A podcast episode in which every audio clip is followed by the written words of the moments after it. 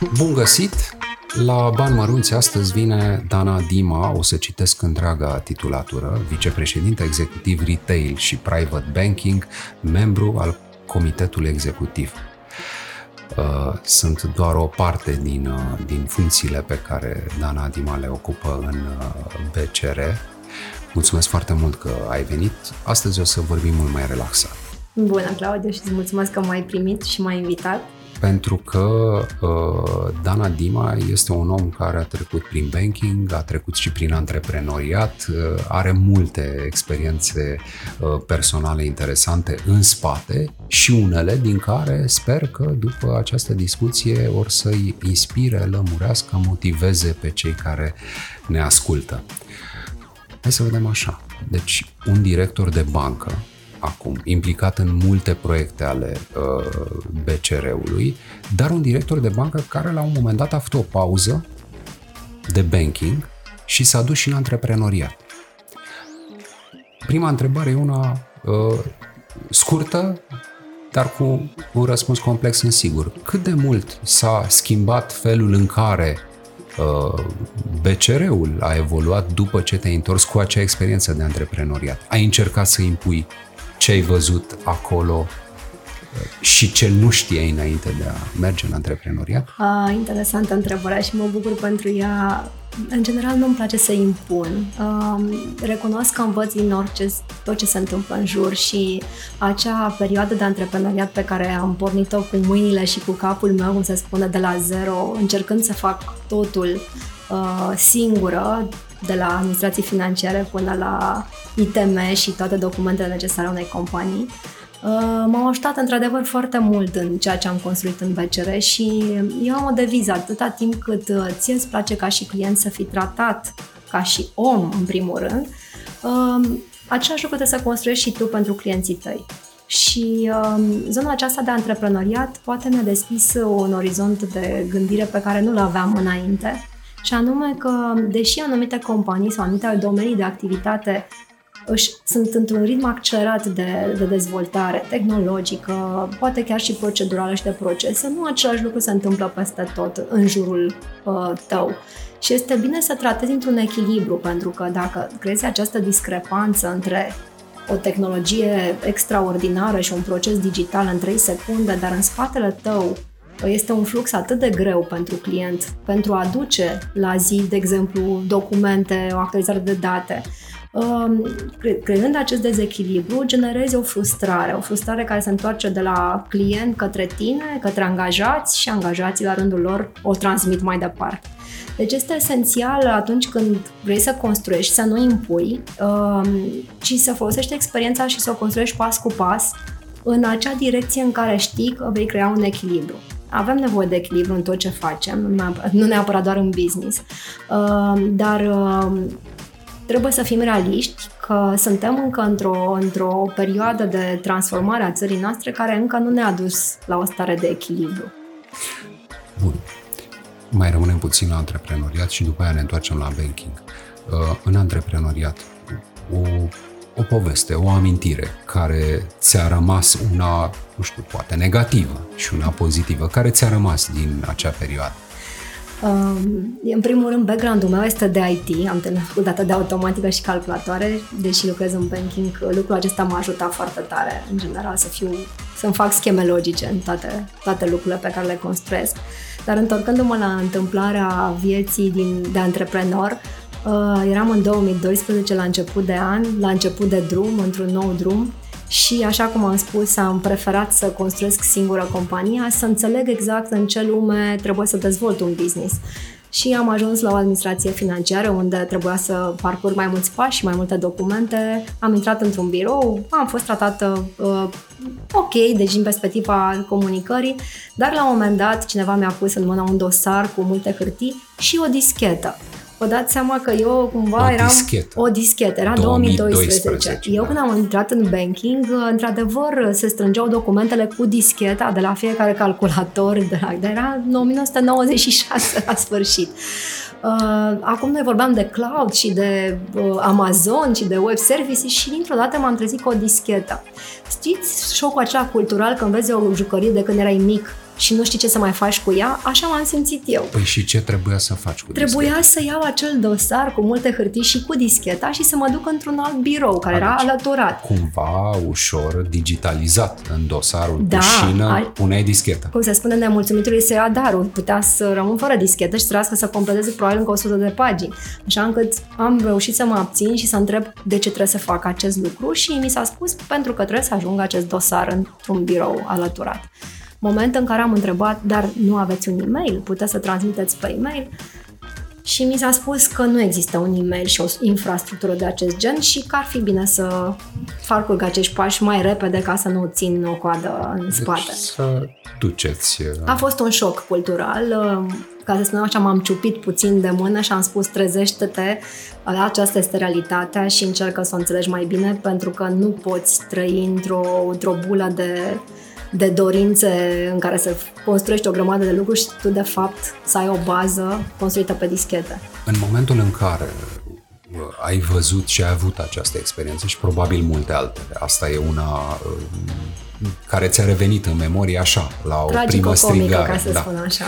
În momentul în care însă un bancher vede lucrul ăsta, te numesc bancher, uh, vede lucrul ăsta, apoi se întoarce în bancă, uh, se uită altfel către IMM-urile care vin și au o relație cu banca. Uh, da, categoric da, pentru că îți dai seama de fapt că toate solicitările pe care tu le ai către clienți, prin procesele reglementate pe care e normal să le respecti, generează un efort foarte mare în spate pentru fiecare dintre, dintre comp- fiecare antreprenor care dorește să fie la zi cu documentele, să aducă toate datele necesare uh, pentru o bancă, uh, în spate se lovește de anumiți pași administrativi care efectiv generează timp pierdut, uh, frustrări uh, personale și la un moment dat neînțelegeri. Neînțelegeri care se reflectă cumva în, în, uh, în discuțiile și în comunicarea cu o bancă. Încerci până la urmă să simplifici lucrurile atât de mult încât să nu mai fie o Exact, corvoadă. o, să, o să-ți dau un, un simplu exemplu. Cred că cu toții ne-am lovit de documentele de la Registrul Comerțului, da? Uh, știm și am avut experiență vis-a-vis de instituții de stat care trebuiau să livreze anumite documente cu anumite informații. În cazul de față, Registrul Comerțului, vestitul document. Uh, am încercat și am dezvoltat un sistem uh, în bancă astfel încât să preluăm aceste date de la Registrul Comerțului într-un format electronic, fără să le mai solicităm clienților. Și astfel, uh, foarte, foarte multe zeci de mii de clienți au trecut cumva prin actualizarea de date mult mai ușor. Uh, Bineînțeles, am cerut o confirmare că aceste date sunt uh, în continuare valide, deși noi știm că Biblia oricărui antreprenor este registrul comerțului, uh, dar am făcut acești pași pentru că ne-am dat seama ce înseamnă, îți dai seama, în pandemie să trimiți o companie să-și ridice documente în condițiile în care cu toții trebuia să stăm acasă. Uh, ai adus vorba de pandemie și uh, pandemia a fost un moment, 2020 a fost un moment pentru industria bancară în întreaga lume, dar și pentru cea din România, în care rapid a trebuit să schimbați niște parametri, în special cei uh, din uh, relația dintre bancă și clienți uh, persoane fizice, persoane juridice, firme lovite de pandemie, uh, oameni care... Tineri bătrâni, pentru că bătrâni, exact, știm cu toții. care de obicei veneau în, uh, în sucursală și aveau uh, uh, treburi acolo. O linie, dacă am trage și am, tra- am încercat să tragem niște concluzii, cum a schimbat pandemia mediul antreprenorial și cum a schimbat pandemia mediul bancar? Uh, În primul rând, uh, eu cred în puterea schimbării atunci când există bariere, dacă știi să le treci fără să te lovești. Uh, Bineînțeles că nu a fost o barieră economică cu care eram noi obișnuiți, crize economice sau volatilități de piață, a fost o barieră emoțională și psihologică pentru care nu eram pregătiți și trebuie, trebuie să recunoaștem lucrul acesta. Dacă ar fi să mă uit în zona antreprenorială, ce am observat a fost că Totuși, deși suntem încă nu într-o piață matură, avem un mediu, mediu antreprenorial care găsește soluții. Poate că provine din cultura noastră dinainte de 1989, când întotdeauna trebuia să Ne găsim descurcăm. o soluție. Ne descurcăm. Uh, uneori ne teamă să spunem că ne descurcăm, alteori uh, spunem că vom trece aceste bariere. Um, ce am observat în mediul antreprenorial cu siguranță că oamenii s-au întors, mai rog, companiile s-au întors mai mult către angajați, care din punctul meu de vedere este un mare plus. Uh, și noi ca și bancă și alte companii mari, dar și antreprenori de talie mică și mijlocie, uh, s-au uitat cu mare atenție să rămână o echipă sănătoasă care să conducă și să meargă mai departe în business, pentru că fără oameni nu poți. Trebuie să recunoaștem. Mediul digital există pentru că niște oameni l-au construit. Uh, deci s-a uitat cu mult mai mare atenție uh, spre oameni și noi am făcut un studiu pe un număr de 200 și ceva de um, antreprenori, clienți BCR și am întrebat uh, cum a fost, ce ați făcut.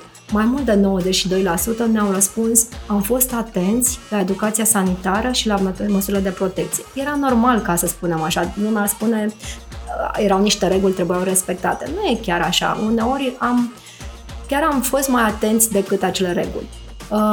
A doua categorie de, de modificări, uh, care eu cred că aici, într-adevăr, a fost o, uh, reprezintă o schimbare, a fost că mulți antreprenori, mai mult de 90 și depinde de talia antreprenori, între 92 și 96%, au răspuns că s-au uitat cu mare, mult mai mare atenție la costuri. Uh, eu am o vorbă că românii știu să cheltuie, mai puțin să se uite la costuri. În momentul în care te uiți la costuri de producție, mai mult de 40%, chiar și la costuri de marketing, uh, mai mult de 28%, înseamnă că ceva s-a schimbat în uh, psihologia ta ca și antreprenor. Ceea ce sper să continue, pentru că eficiența înseamnă un business sănătos în final. Și iarăși interesant pentru mediul antreprenorial că mai mult de 94% au spus că s-au uitat foarte mult să-și dezvolte parteneriate. Lumea consideră că parteneriatele sunt făcute să aducă, ca să spunem, imagine. E un brand, ne-am împrietenit, avem un parteneriat. Uh, de data aceasta, uh, antreprenorii s-au uitat către parteneriate pentru a găsi soluții să-și reducă costurile, să aibă furnizori într-o anumită, într-un anumit parteneriat care să permită o flexibilitate în gestiunea costurilor. S-au uitat la parteneriate cu băncile. Uh, s-au uitat, deci cred că cumva s-a redefinit modelul de parteneriat. Nu, nu, nu numai brand și imagine, ci și efectiv uh, business. Și da, e adevărat că toate aceste schimbări au venit la pachet și cu un alt model de banking. Uh, eu aș spune că nu s-a schimbat modelul de banking total în 2020, pentru că de exemplu, în cazul nostru, aveam pași pregătiți strategici și pornisem deja de cu 2-3 ani în urmă în tot ceea ce înseamnă digitalizare și acest lucru ne-a ajutat. Știi cum e? E bine să fii cu un pas înainte ca să nu fii cu un pas înapoi.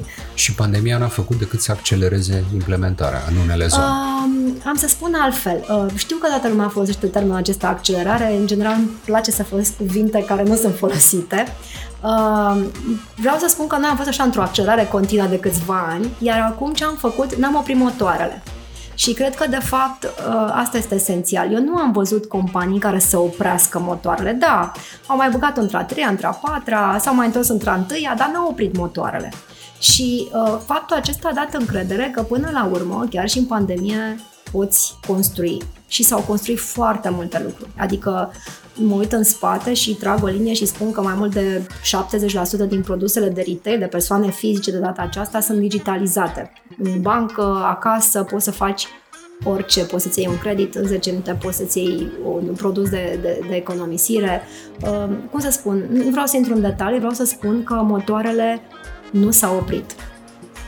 Accelerarea depinde de fiecare, de unde se afla. Era deja la pole position sau era la înainte de a porni?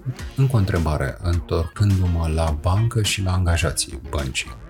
Uh, work from home a fost uh, deviza lui 2020. Funcționează? Sau uh, mai degrabă să... un model mixt? O să răspund din perspectiva omului care îi place să lucreze, lucreze cu oameni. Deci cred că dacă un motiv pentru care m-am întors în banking a fost că simțeam nevoia să am mulți oameni în jurul meu care să vorbesc, să transmit emoții, să primesc emoții. Deci, uh, dacă a fost ceva dureros pentru mine ca persoană, a fost exact asta. Cum să nu mă întâlnesc cu colegii mei, cum să nu sărbătorim și să ne bucurăm sau să ne întristăm de lucrurile care ne înconjoară. Și uh, am pornit la drum sub egida trebuie să facem, nu avem altă soluție și bineînțeles că am, am acoperit foarte mult zona de key position, de tehnic, pe operațiuni, pe tot ce, era, ce trebuia să ținem banca sus pentru ca economia să rămână sus. Dar uh, foarte interesant a fost că a fost o coalizare a tuturor forțelor din, uh, din bancă și uh, pentru prima oară chiar am simțit un spirit de împreună vom reuși și am reușit. Am reușit să punem pe picioare acest home from work, home, uh, work from home pentru toți cei din centrală. Practic, uh, în câteva săptămâni, toată lumea era activă 100% de acasă. Bineînțeles, aveam și soluții de backup. Um, și ce este interesant, că aici este de fapt interesant, este că în unități a trebuit să ținem deschis în fiecare zi. Deci pentru noi nu a existat pandemie în unități. Dar toate acestea pentru prima în istoria de banking am reușit să facem work from home și pentru rețea.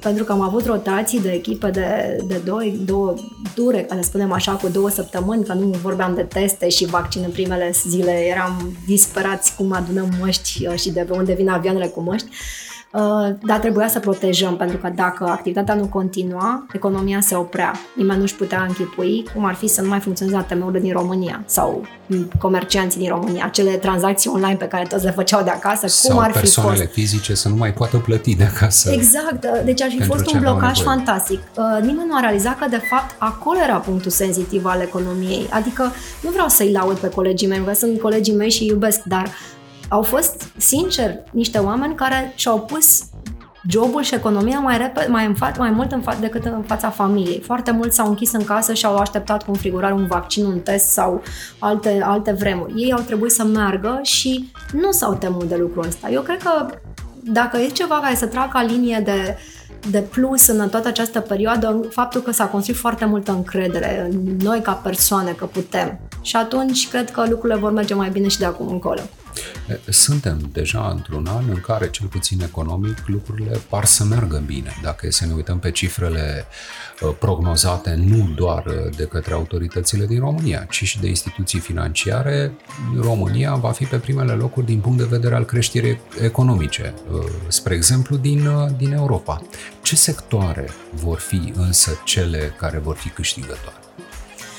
Um, în primul rând, îmi place să fiu precaută în tot ceea ce spunem, spunem și facem, deși sunt o fire optimistă și îmi doresc să fim cei mai buni în lume, dacă s-ar putea. Uh, cred că putem, pentru că avem un potențial spre deosebire de piețele, mature, piețele mature, uh, noi nu am avut de unde să cădem prea mult și atunci avem nici nu am simțit. Creștem, da, nu, exact. Ave, și nu am, am simțit durerea că am căzut undeva. Uh, și asta ne-a dat cumva o forță să mergem mai departe și să creștem. Uh, mă uit în țările din zona CE și văd din uh, uh, zona Europei Centrale și de și văd că sunt țări care au ajuns la maturitate da? și nu au unde să mai crească. La noi, în schimb, văd această creștere și o susținem, bineînțeles, în toate perspectivele și încercăm să o construim pe pași. Zona câștigătoare este o zonă în care cu siguranță va trebui să știm și să învățăm să tragem fonduri europene. Suntem una dintre țările care încă nu suntem acolo unde trebuie să fim și cred că rolul nostru al tuturor, indiferent că lucrăm în domeniul bancar sau în alt domeniu, este să învățăm să atragem aceste fonduri europene pentru că ele ne vor ajuta. Există, dacă vrei, trei domenii, trei zone în care eu aș spune că avem ce face. Um, este zona de infrastructură, uh, nu pentru că toată lumea o declară, ci pentru că, într-adevăr, um, această zonă de infrastructură ne dă șansa să ne dezvoltăm ulterior. Este ca un fel de cum spuneam, motor, da? Punem acolo benzină, punem de toate și la un moment dat România va crește dacă avem o infrastructură. Și aici vorbesc doar de infrastructura clasică, drumuri, străzi uh, și autostrăzi. Vorbesc de infrastructură în general. Al doilea domeniu pe care aș paria din punctul meu de vedere, este, și este esențial, este zona de educație. Uh, pentru că trebuie să construim cumva o bază solidă de educație. Și nu vorbesc acum că nu avem oameni educați în România. Vorbesc că dacă mergi, eu călătoresc foarte mult. Văd țara de la un capăt la altul, dintr-un cătun până la satele din Dobrogea și văd ce înseamnă să fii sus și ce înseamnă să fii jos din perspectiva educației. Um, Cred că zona rurală și zona de incluziune socială în zona rurală pentru copii trebuie dezvoltată și trebuie să-i ajutăm. Uh, am pornit un program de mentorat personal cu colegi din bancă spre zona de profesoare din zona rurală din Munții Apuseni. A pornit de la o idee banală, ducându-mă, de fapt nu e banală, uh, ducându-mă des acolo și fiind o zonă pe care o iubesc, deși sunt bucureșteană jet pe jet, uh, de Crăciun am văzut o grămadă de copii și mi-am dat seama că n-aveau cum să poboare de sus din munte la școală, pentru că școlile erau închise, dar nici despre tablete nu putea fi vorba, da? Și mi-am dat seama că trebuie să ajungem cumva să educăm părinții care să învețe copiii pentru că nu știi niciodată ce perioade pot veni și educația digitală trebuie să existe. Și cumva ne-am întors către profesori, către profesoarele din zonă, să învețe la rândul lor părinții, să învețe la rândul lor copiii cum să intre în zona digitală și cum să se expună unor informații. Deci, infrastructură, educație și de asemenea, nu vreau să exclud uh, pentru că este importantă zona de agricultură. Um, suntem o țară agricolă, avem o, o climă, de, din păcate, destul de dificilă, după cum observăm în ultimele luni și probabil că va continua. Trebuie să învățăm cumva să ducem uh, infrastructura și tehnologia și în agricultură. Există zone din țară care merg foarte bine și le vezi, îți dai seama că există tehnologie în spate și zone din țară care se ca să spunem așa, se roagă la Dumnezeu să fie o vreme bună ca, ca lucrurile să funcționeze. Nu putem să rămânem într-o epocă în care să ne rugăm la Dumnezeu. Trebuie să ajungem cu o tehnologie care să monitorizeze zona aceasta de climat. Aici, în agricultură, investiții uh, majore, spre exemplu, din PNRR, nu vor fi făcute. A fost, uh, uh, a fost ratat acel punct, din păcate. PNRR-ul, însă, prevede investiții în infrastructură, investiții în educație. Sunt banii ăștia o șansă pentru România? Pot să schimbe radical imaginea acestei țări? Uh, banii nu reprezintă tot. Mai trebuie să ai și oamenii care să-i folosească cum trebuie, astfel încât, sau într-un mod inteligent, într-o schemă logică clară. Am spus că îmi plac schemele logice. Schemele logice implică ifuri, pași și decizii. Decizii. Asta înseamnă că zona aceasta de, de bani poate rezolva principial o parte din resurse, dar inteligența și zona de utilizare a modelului de resurse este cu totul diferită decât doar banii.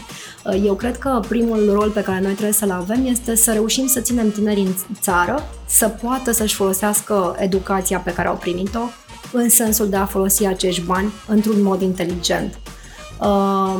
Da, știu că nu merg spre agricultură, dar cred că pot merge spre zona de, de um, finanțări pe, pe zona de, pro, de proiecte care să țină zona de, de economie sustenabilă. Și când spun economie sustenabilă, nu spun doar din stricto din definiția unei economii, ci dintr-un mediu social și climatic corect. Asta înseamnă că, de exemplu, poți investi în procese de de exemplu, în industria de automotive, să ai un proces uh, green, să mergi spre zona de mașini electrice. Um, încă nu există un program clar în zona aceasta și eu cred că alte țări s-au dezvoltat și avem ce să învățăm. Uh, aș putea spune că trebuie, ar trebui cumva să dezvoltăm aceste tipuri de proiect uh, care să meargă spre dezvoltări de business în zona de digitalizare și de zona, tot în zona de economie sustenabilă. Uh, știu că toată lumea vorbește de lucrul acesta, este o modă, economia sustenabilă, green, deci să facem. Eu cred că este important să construim pașii aceștia fără neapărat să declarăm sus și tare că vom schimba lumea, ci să construim acești pași și să vedem cum acești pași vor schimba lumea. Uh, Cred de asemenea că se pot investi în zona de startup-uri și de, există o grămadă de, de incubatoare de business, da? Și toată lumea vorbește despre acest lucru ca și cum ar fi ceva wow, e un fel de nou, new brand, da? Folosit. Uh, dar ce cred este și noi lucrăm cu un astfel de incubator, Innovix BCR, și mă întâlnesc cu aceste startup-uri și îmi dau seama că e, încă nu au puterea să scaleze, nu au puterea să se exprime într-un mod unitar și într-o singură voce.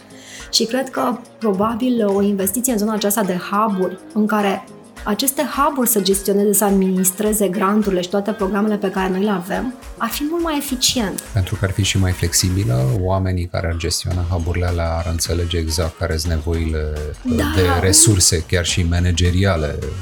Corect, ai spus foarte corect. În primul rând, înțelegerea. Deci noi întotdeauna credem că le știm pe toate și încercăm să definim niște granturi și să spunem după, după aceea să înțelegem de fapt ce aveau nevoie oamenii.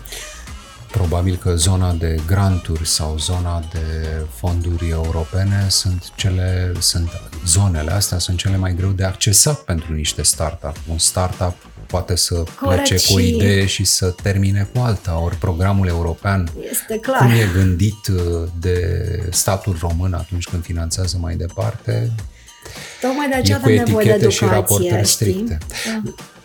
Spune așa, nu banii sunt cei mai importanți, ci inteligența. Uh, la BCR voi ați lansat școala de bani. Școala de bani asta face. Uh, stimulează inteligența, merge în zona de educație financiară.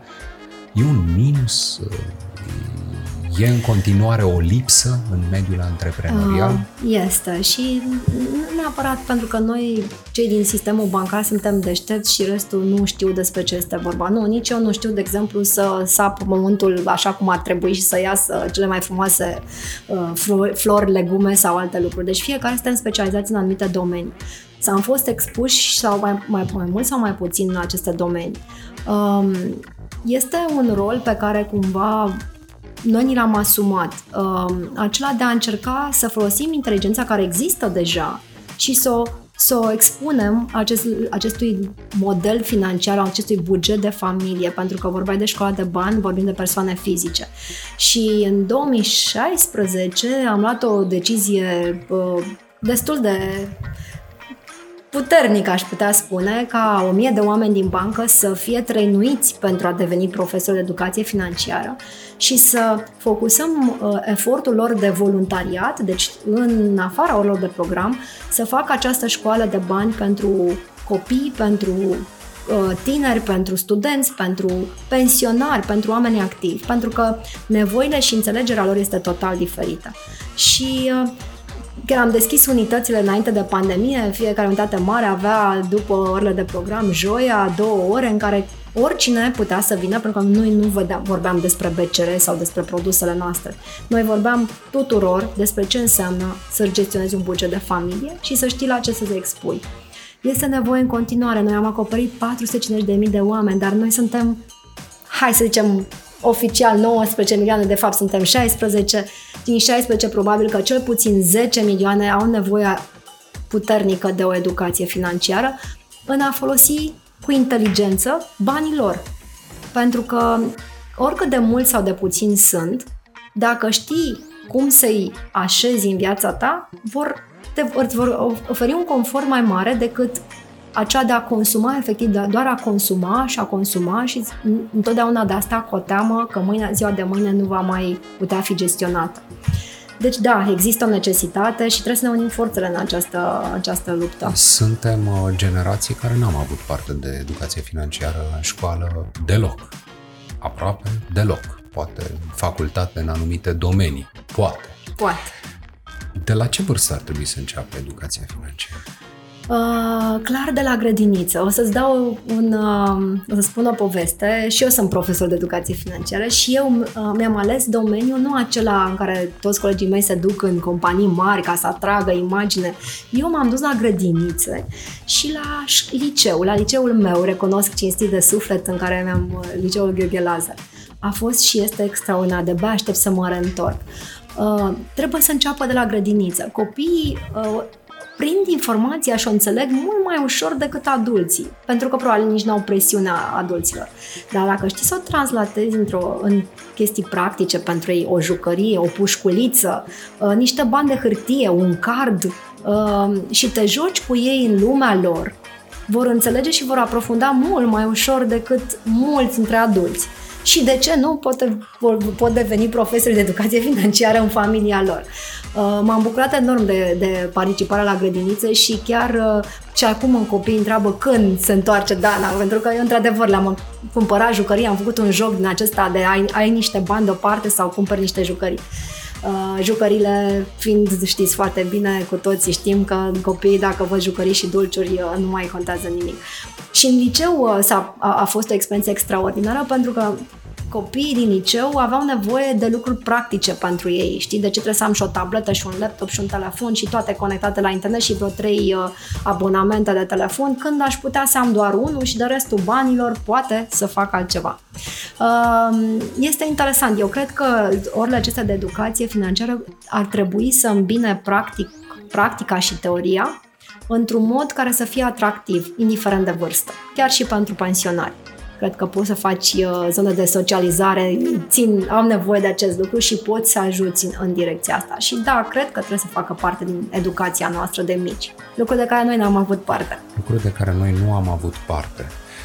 Uh, și tot legat de educație financiară, banca poate fi văzută în multe situații drept un haideți să spunem, un antreprenor când vine cu o cerere de finanțare către bancă, de multe ori poți să spui că dă un examen.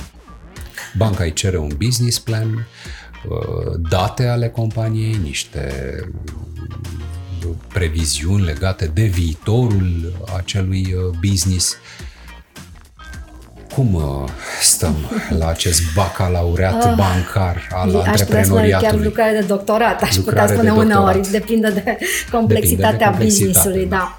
da. Uh, stăm, uh, eu zic că stăm mai bine decât uh, anii de început, în anii 2000, cred că lucrurile erau cu totul altfel, erau companii foarte mari, și nimic. Puține business-uri da, bancabile. Da, exact. Și uh, nici nu prea știam ce înseamnă relația cu o bancă, adică cu toții știm că era o economie destul bazată pe destul pe cash și pe fluxuri care nu țineau neapărat de domeniul bancar.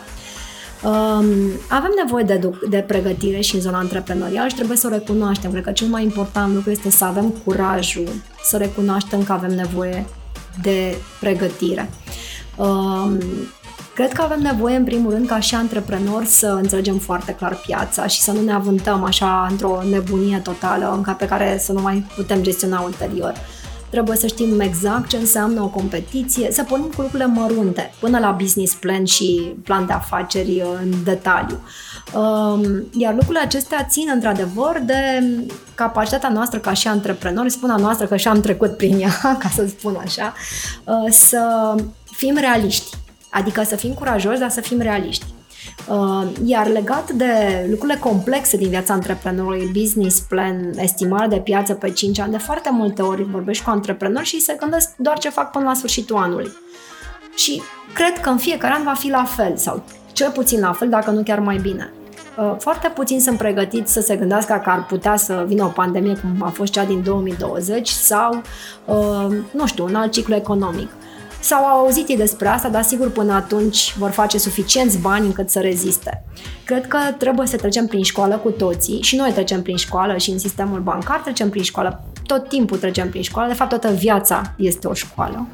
Și cred că am făcut pagina, am pornit și școala de business anul acesta. Uh, cred că 16.000 de, uh, de antreprenori care sunt deja pe platformă au recunoscut puțin ce au nevoie, pentru că ei se duc fie pe cursuri de, de uh, management, de cash flow, fie pe cursuri de fonduri europene și chiar și pe zona de digitalizare am pornit pentru că una dintre schimbările anului 2020 a fost că mulți antreprenori au realizat că partea aceasta de promovare și de prezență în mediul online este obligatorie de acum încolo. Uh, mulți, și pentru mulți canal de distribuție. Și pentru online. mulți un canal de distribuție. Dacă nu era acolo, nu existai, vânzare, nu puteai. Da. Dar am văzut că românii s-au descurcat. Cum se spune, mediul antreprenorial a știut să se adapteze, chiar dacă a fost un efort și N-aș putea spune că, adică nu vreau să fiu înțeleasă greșit că sunt prea optimistă și a fost un an banal până la urmă. Nu, a fost un an foarte greu.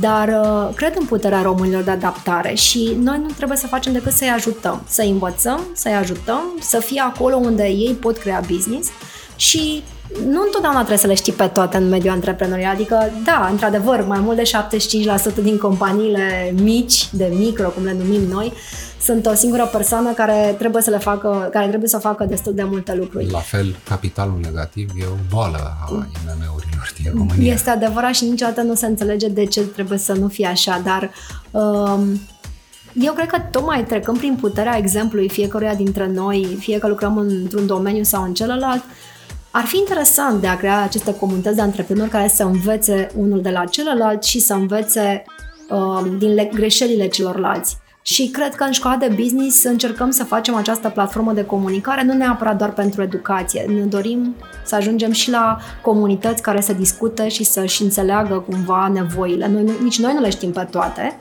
și, cum se spune, realitatea în viața de zi cu zi e poate unor diferită. Lider de bancă, lider de business, uh, mă uitam cu atenție când am folosit cuvântul banchier pentru că puțin uh, te-ai dat pe spate, da, nesimțindu-te da, da. confortabil, cred. Da, da.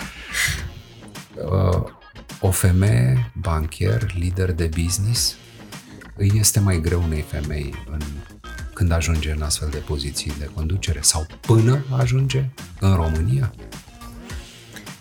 Um, am să spun ceva um, care poate n-am, n- n-am spus-o de prea multe ori. Uh, când am pornit la acest, în acest drum, viața profesională, habar n-aveam ce o să fac până la sfârșit sau până, la, până astăzi. Niciodată nu mai m-am gândit.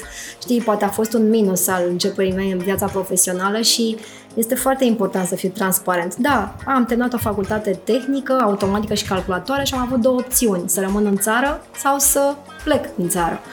Și am zis, dacă mă duc în altă țară, o să fiu cineva care, între milioane, miliarde de oameni care fac același lucru în fiecare zi în țări care deja au de toate, sau aproape de toate. Marea majoritate plecau în state și în Canada pe vremea când am terminat eu facultatea. Uh, sau rămâi în țară și te uiți spre un domeniu care, în care ai putea să ajuți. Uh, domeniul bancar era unul dintre aceste domenii în care tehnologia, zona aceasta, pentru că acolo am început, da, um, nu era încă la nivelul anului 2021. Um, dar știi ce mă bucură? Mă bucură că am văzut de la nimic la ceea ce se întâmplă astăzi și mi-am dat seama câtă putere și dorință este din partea oamenilor să facă lucruri, chiar dacă unor părem că suntem mai uh, tăcuți și nu ne dorim să fim într-o lume agitată, totuși cu toți am pus mână de la mână, inteligență de la inteligență să facem și să construim lucrurile acestea. Deci atunci când am pornit la drum, aveam 23 de ani, habar n-aveam ce o să fac. Știam că vin într-un domeniu care are potențial de creștere, că pot ajuta milioane de oameni pentru că expunerea unui sistem bancar este clară în această direcție, dar știam că nu există nimic pentru că primul șoc a fost am intrat într-o bancă în care uh, totul se întâmpla pe hârtie, secretara bătea la mașina de scris și uh, cineva ducea dischetele, de așa cum am spus, la un calculator la altul și am zis ah, nu se poate. Eu gândeam rețele neuronale și era subiectul meu de licență și mă întorceam într-o zonă în care era șocantă. Și așa am construit pas cu pas. Uh, la început, niciodată nu m-am gândit că voi ajunge undeva. Mi-am dorit doar să fac ceea ce îmi place, uh, să am echipe cu care să lucrez și să mă simt bine și să dau înapoi tot ceea ce știu sau ceea ce pot eu. Și um, m-am uitat uh, întotdeauna să... Nu mi-a fost frică. Asta e un subiect care poate fi părea ciudat pentru o femeie. Nu mi-e frică. Nu mi-e frică nici de boală, nu mi-e frică. Am spus și într-o boală poți să iei pas cu pas și să ajungi undeva. Și dacă gândești așa pozitiv, o să se întâmple bine. Uh, nu mi-a fost frică, am construit pas cu pas și uh, la un moment dat am simțit eu că lucrurile se schimbă și că evoluez și am zis, ok, acum dacă evoluez trebuie să fiu un, o persoană mai matură, totuși trebuie să gândesc și viitorul, adică nu pot să mă gândesc doar de pe o zi pe alta. Uh, dar mi-am definit trei puncte esențiale în, în viitorul meu. Atunci, poate la 20 ceva de ani, 30 de ani, când am preluat primele funcții de conducere, uh, trecând prin de toate, deci uh, de toate, când spun de toate, înseamnă de la extrase de cont făcută la ghișeu până la ce vreți voi. Uh, dar uh, am zis că am trei, trei lucruri esențiale la care nu o să renunț niciodată. Uh, unu, să fac ceea ce îmi place în viață și dacă nu fac ceea ce îmi place să renunț, pentru că sigur nu voi face bine. Doi, să lucrez cu mulți oameni și să îi simt în jurul meu și să pot să lucrez cu ei așa, ca și cum aș lucra cu copiii mei sau cu familia mea. Um, și al treilea lucru, să las ceva în urma mea. Uh, și în tot ceea ce am făcut, am încercat să las ceva în urma mea. Faptul că am ajuns aici este poate um, un drum firesc pe care mulți cred sau îl cred un drum în general când te gândești că ajungi într-o poziție a ajuns undeva pentru că eu am ajuns pentru că am muncit mai mult de 20 de ore pe zi, de la ghișeu, așa cum am spus, făcând de toate.